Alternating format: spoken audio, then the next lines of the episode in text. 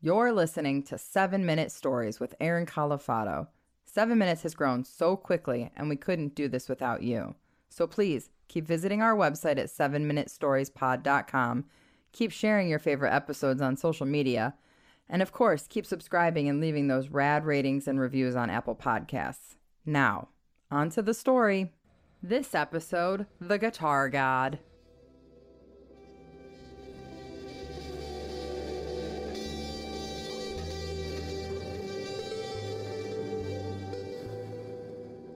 I always loved music, but I didn't start out playing the guitar.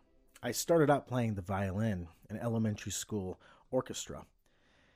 And at first, I listened and I started to read a little bit of music and played the simple songs that we were asked to play. Good King Wenceslas was one of them.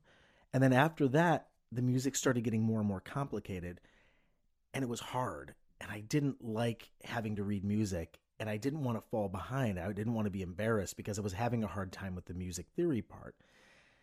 But I had a really good ear. And so I could actually play most of the songs by my ear. And I could memorize them and sort of improvise and get to a place where I could play literally by my own ear. And so I did this all the way up into junior high. I faked my way through the orchestra until at one point we started playing some really complicated music. And one of the instructors found out and they kicked me out of the orchestra.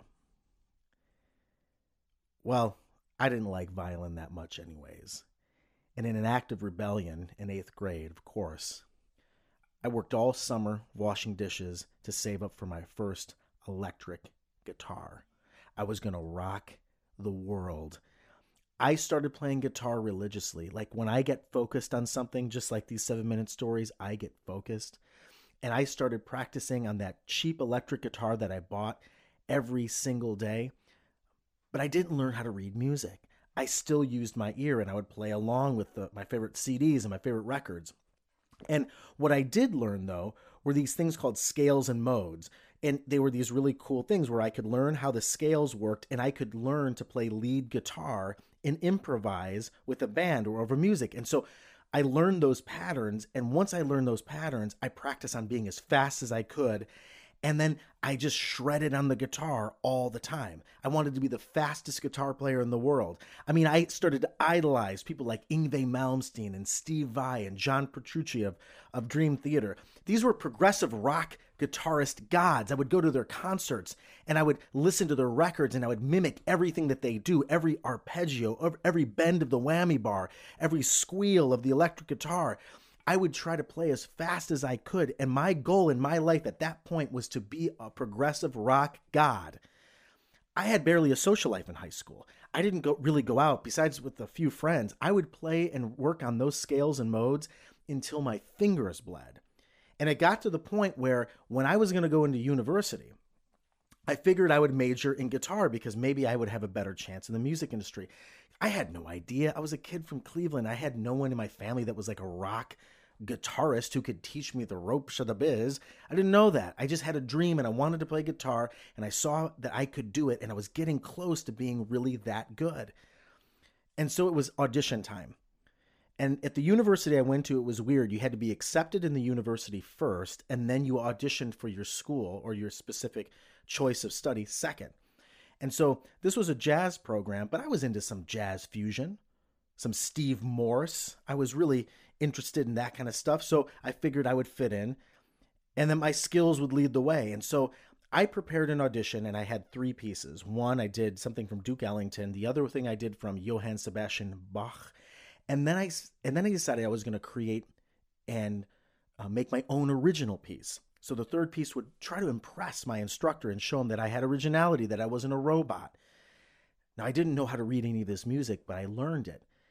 And so when I went into the audition room in front of the instructor, I put the music in front of me as if I was reading, and I just played the shit out of the music first piece was great. Duke Ellington, you know,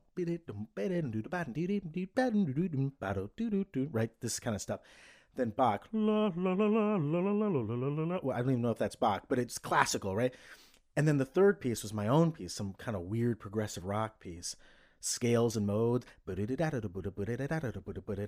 weird time signatures. It was crazy.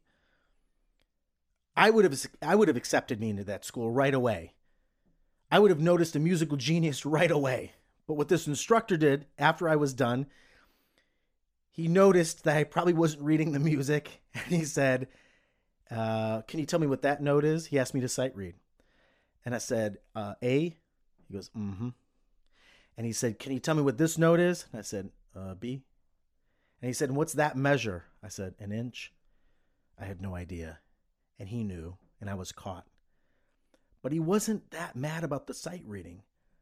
What he said next was the thing that literally changed the path of my life. He said to me, You know, this is a jazz program, right? I said, Yes. He said, It's great that you had this original piece you created. It was played very well. But as your instructor in this jazz program, you're going to play every sharp and every flat that I tell you. And if you think you're going to bring in this rock and roll bullshit into my program, this original guitar virtuoso, you are sadly mistaken. And I said, Okay, do you know what I think? And he said, What? I said, I think you're an asshole. And I took my guitar, put it in my case, and I walked away. And I felt rebellious, but I also felt ashamed at the same time. I was fighting back tears as I was walking down the hallway. And I realized that my life had changed. That that moment, I was in a school and I had no major, and even if I played the guitar, it would never be the same. I had to figure out what I was going to do, and I was really really depressed. And I remember after a couple of weeks of just sitting in my dorm, uh, my neighbor in, in the dorm room, uh, I heard he was an actor, and I he told me that there was this thing called an audition for a play. I'd never been in a play before, and he said, "Yeah, all you have to do is audition, and if you get accepted, you get to be in the play and, and, and perform in front of hundreds of people." And I thought, well, I love movies. And I love Al Pacino's movies. I mean, I could just do a monologue from one of his movies, you know, hoo-ah. Well, when the bough breaks, the cradle will fall. You know, that kind of a thing. And so I went and I auditioned. And somehow this casting director thought it was interesting. And I got in and I performed in my first play.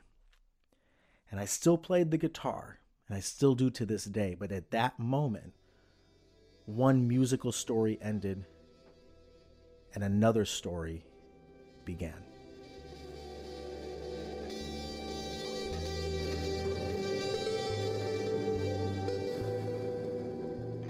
I hope you enjoyed the episode. Thanks to our new partners at Evergreen Podcasts and the rest of our team. Audio production by Ken Went, original art by Pete Whitehead, and I'm Corey Burse. Remember, a new story comes out every Thursday evening. Perfect for listening then or on your Friday morning commute. Also, did you guys know we now have super cool shirts available? You can purchase yours at 7minutestoriespod.com. I love mine, it's super comfy. You should probably get one too. Thanks again for listening.